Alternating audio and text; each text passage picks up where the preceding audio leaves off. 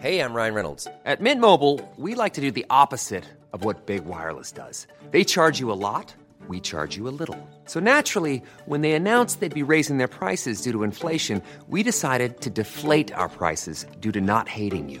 That's right. We're cutting the price of Mint Unlimited from $30 a month to just $15 a month. Give it a try at mintmobile.com/switch. $45 up front for 3 months plus taxes and fees. Promo rate for new customers for limited time. Unlimited more than 40 gigabytes per month slows. Full terms at mintmobile.com. Tired of ads barging into your favorite news podcasts? Good news. Ad-free listening is available on Amazon Music for all the music plus top podcasts included with your Prime membership. Stay up to date on everything newsworthy by downloading the Amazon Music app for free or go to amazon.com/newsadfree. That's amazon.com/newsadfree to catch up on the latest episodes without the ads. Du lytter til en podcast fra TV2. I dag, torsdag, starter herrelandsholdet i fodbold jagten på at komme med til EM-slutrunden næste år i Tyskland. Meget kort her i starten. Hvordan vil du beskrive Danmarks VM, Troels? Et ord. Tandløst og sjælløst. Brystene. Det sker efter et skuffende VM, hvor de tårnhøje forventninger til Danmark ikke blev indfriet. Og det kan måske aflæses i den nye trup, som har hele 9 nye spillere. Det er fodbolden, der bestemmer, det er præstationerne, der bestemmer, hvem der kommer med. Og de her spillere er formstærke. I Dato i dag spørger vi, om det er recepten til at genrejse Hjulmands landshold. Jeg hedder Thomas Buch-Andersen.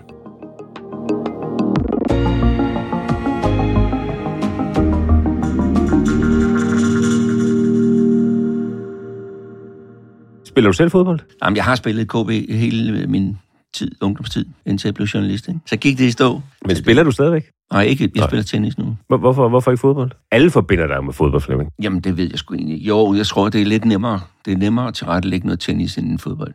Fodbold er sådan meget skemalagt, fordi der er jo et hold, ikke? Ja, der kan du lige få fat i gutterne. Hvad er det, der er så fantastisk ved fodbold for dig?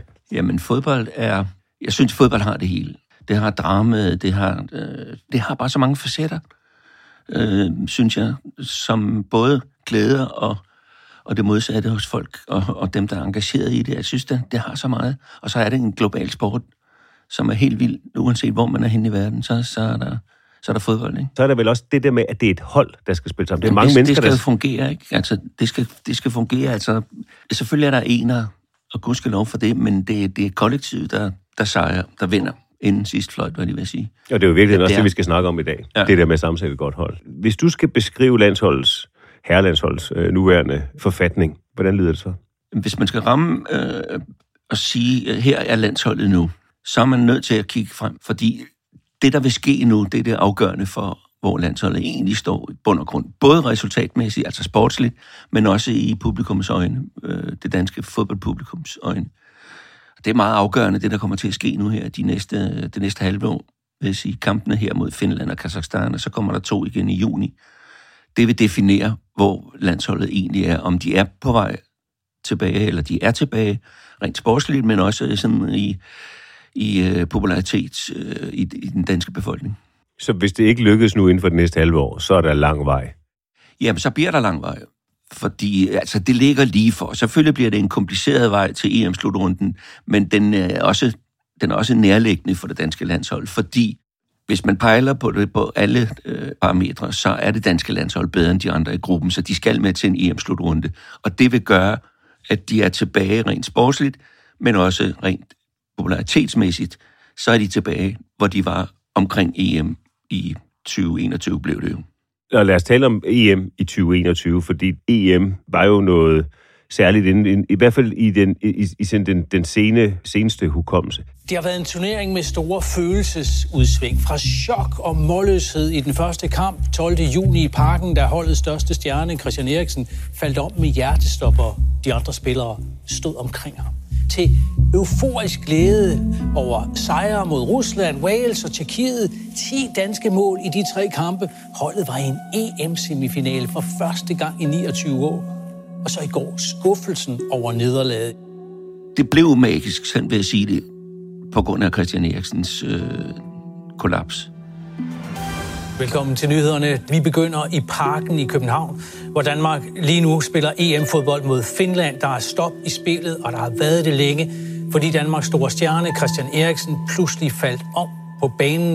Det var ligesom om det samlede ikke kun holdet, men det samlede også nationen på en særlig måde. Det gav også en genlyd ude omkring i Europa. Den her episode, og hvordan den blev taklet, og den fik en lykkelig udgang. På den måde var det jo en fantastisk historie. Og så begyndte de at vinde fodboldkampe. Hele den der symbiose mellem begejstringen for det danske publikum, og det, de leverede sportsligt landsholdet. Men også det, at de var meget åbne overfor publikum, overfor deres egne følelser osv. Ja, det vi har været igennem sammen har været stærkt. Nu begynder jeg at hyle igen. Jeg synes, vi slutter med at give befolkningen og vores fans en klapsalve fra vores side.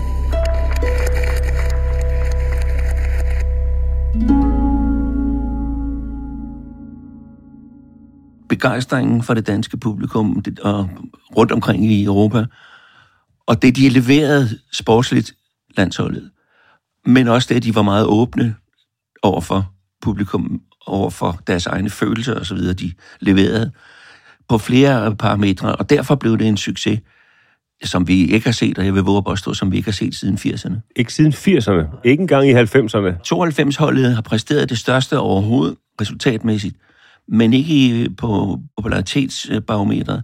Det handler også meget om profiler, sådan noget her jo. Altså nogen, som man, får en eller anden idol-forhold til. Det fik det her 2021-hold, hvis vi kan kalde det det. Altså, der er måske i virkeligheden en, som rager op over dem alle, og det er landstræner Kasper Hjulmand. Hvad er han for en figur på det her tidspunkt? Kasper er jo, som så mange andre, dedikeret til det her fodbold. Og han er dedikeret til fællesskabet. Han er dedikeret til, at det her, det er en kollektiv øvelse, som skal levere. Og derfor er han meget favnende, også uden for fodboldbanen. Han er meget bevidst om den måde, han optræder på. De ting, han siger, de ting, han gør. Og så, der er jo nærmest ikke det ledelsesseminar, han ikke har været hyret til, i hvert fald i den periode der. Hvis du skal pege på det, hvad er det, hans ledelsesevner særligt er? Han taler til og med dem, han har med at gøre.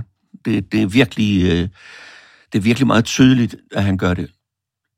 Og derfor blev han populær, selvfølgelig i fodboldmæssig forstand, men også, som du siger, på ledelsesgangen. Altså, han er blevet brugt til utrolig mange ting, og har fået en masse priser. Og det er helt både fortjent, men også bare meget bevidst den måde, han har profileret sig selv og fodbolden og sit arbejde på. Og det var en kæmpe gave, har været en kæmpe gave for dansk fodbold, fordi det danske herrelandshold virkelig havde brug for en optur, og for at nationen genopdagede holdet. Helt bestemt. Altså, dansk fodbold, landsholdsfodbold, var jo nede og gynge. Fra den top og fra den eufori, som du fortæller om i sommeren 21, der, så når vi til VM i Katar, som jo man næsten kan kalde, hvis ikke et flop, så i hvert fald en kontrast til EM-slutrunden. Hvad er det, der sker i Katar? Der er mange ting omkring VM-slutrunden, som går galt, og det er både det administrative og det sportslige, kan man sige. Hele fortællingen op til handler mere om, hvordan skal det takles med menneskerettighederne og alle de synspunkter, som både spillere og ledere og Kasper Hjulmand har været fremme med i optakten.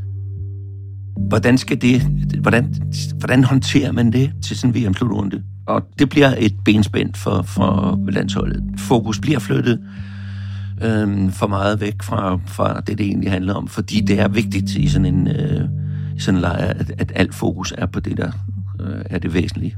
I hvor høj grad påvirker diskussionen om menneskerettigheder, Katar og så videre landsholdstruppen, mens de er der? Det kommer hele tiden, selvfølgelig fordi medierne hele tiden også spørger til det. Og der kommer hele den konflikt omkring det her armbind, som Simon Kjær skulle have på, som signalerede en form for protest mod netop menneskerettighederne. Det er ikke kun temperaturen, der har været oppe i det røde felt i ugens løb. I de seneste dage har landsholdet skulle forholde sig til meget andet end fodbold, blandt andet Katars syn på menneskerettigheder. Og FIFAs forbud mod det regnbuefarvede anførerbind fik DBU til at komme med en meget hård kritik af VM-arrangøren. hele den snak kommer til at fylde rigtig meget, og det gør den også på pressemøder, og det gør den i en-til-en interviews med spillerne. Men er det den primære årsag til, at landsholdet ikke klarer sig bedre i Katar? Nej, at der er det pres udefra? Jamen, det er ikke kun den primære årsag. Jeg synes også, at rent sportsligt, det er ikke alle, der kommer i en VM-form. Der er nogen, der har været skadet. Der er spillere, som ikke har spillet nok i deres klubber måske. Og så når de ikke op i et maksimalt niveau til den her VM-slutrunde. Hvordan kan det være, at DBU's ledelse og landstræneren har valgt at udtage spillere, som ikke er i form klar til at spille en VM-slutrunde?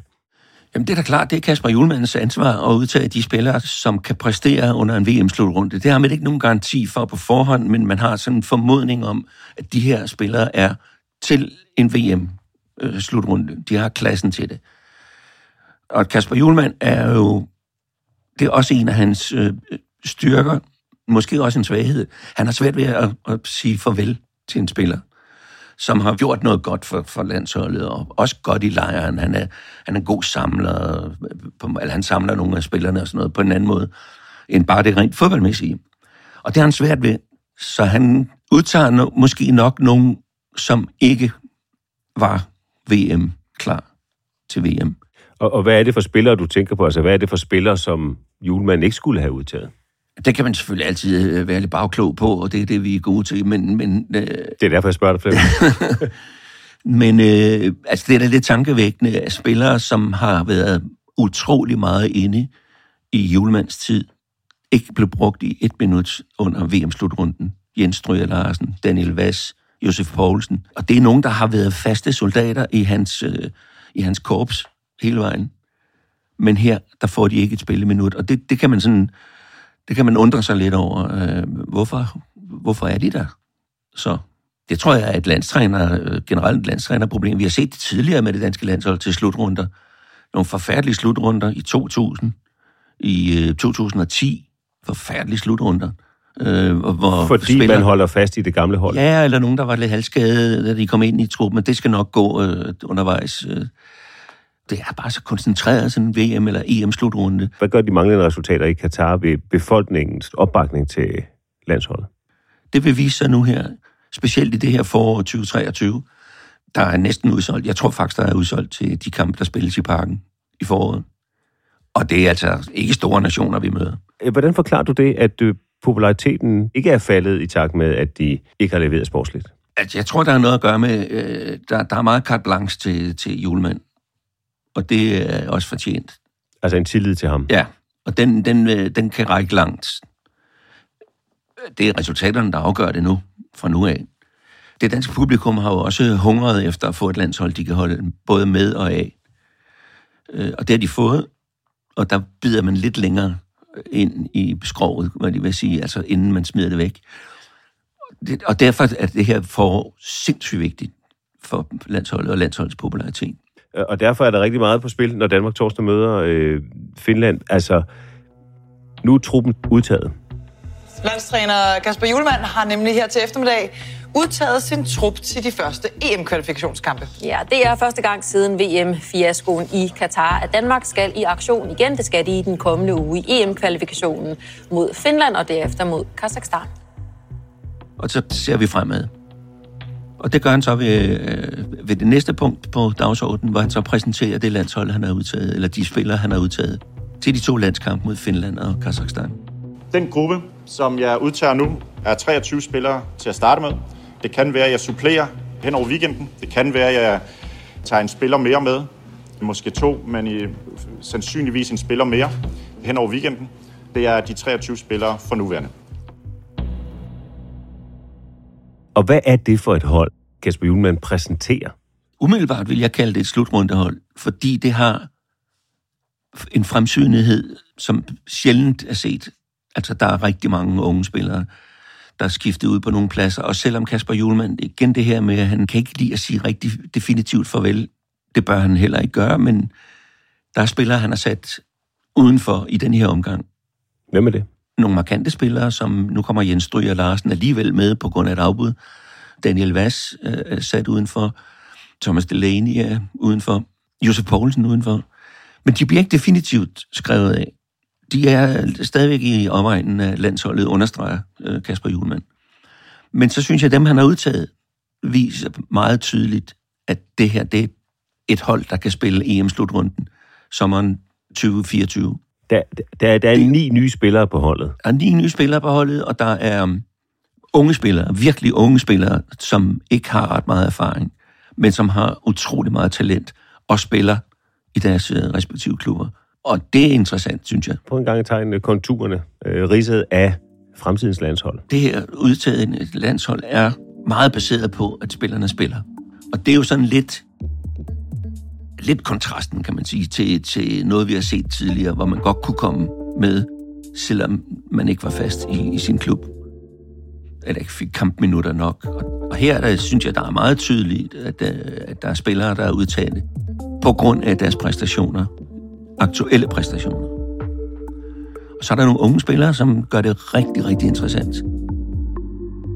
Elias Hjælert, som er fra FC København, bak på 19 år. Fantastisk udvikling på rekordtid. Mohamed Darami fra FC København, som er 21. Rasmus Højlund, som er 20. Spiller i Atalanta. Kæmpe udvikling også lige på et øjeblik.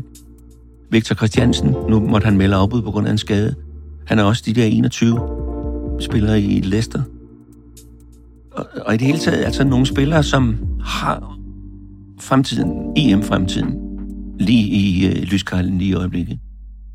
Det, som jo også gør sig gældende for det her, det er, at de kan hver især være ganske gode fodboldspillere og gode angribere, men de har ikke spillet sammen. Det er det, som Kasper Hjulmand skal skabe, en sammenhængskraft og en fælles forståelse og et hold. Hvad tænker du om det? Det er problemet for Kasper Hjulmand, fordi han ikke har ret meget tid med landsholdet. Altså, der er ingen tid til at samle, som der er på et klubhold. De kommer 3 dage før, de skal spille den første kamp, så det er få træningspas, der er.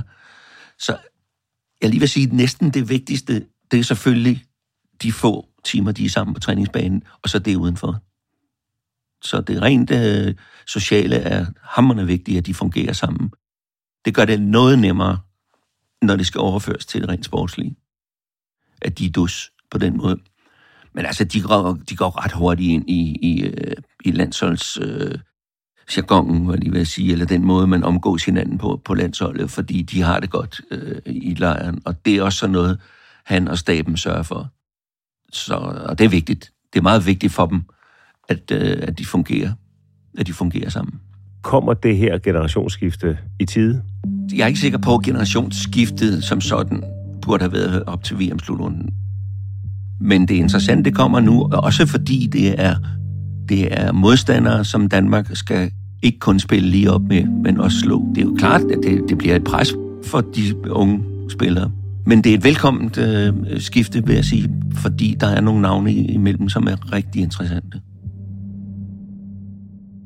Flemming, vi skal jo have dit bud på fremtiden også. Det hold, som Kasper Hjulmand har sat her, og som skal lede Danmark frem til EM-slutrunden i Tyskland til næste år, kan det gå hen og blive det bedste landshold ever? Den var voldsom, den mundfuld. Spørgsmålet skal stilles. Ja, men og der skal svares, det aner ikke. Altså, det er svært at sige, ikke? Men det her landshold har nogle muligheder, som vi også så i det landshold, der spillede så fremragende omkring EM 2021. Hvor skal du være hen torsdag aften? Der skal jeg i Parken. Vi glæder os til at høre det. Tak for det. Velkommen til. Dagens anfører er Emil Lavresen. På mål for lyden står Leo Peter Larsen. Spilfordeler Astrid Louise Jensen. Jeg hedder Thomas Buch-Andersen. God kamp.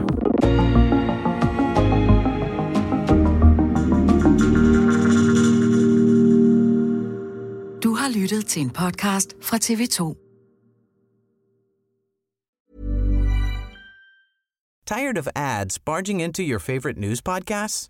Good news. Ad-free listening is available on Amazon Music for all the music plus top podcasts included with your Prime membership.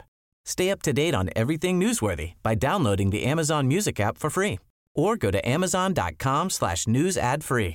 That's amazon.com/newsadfree to catch up on the latest episodes without the ads.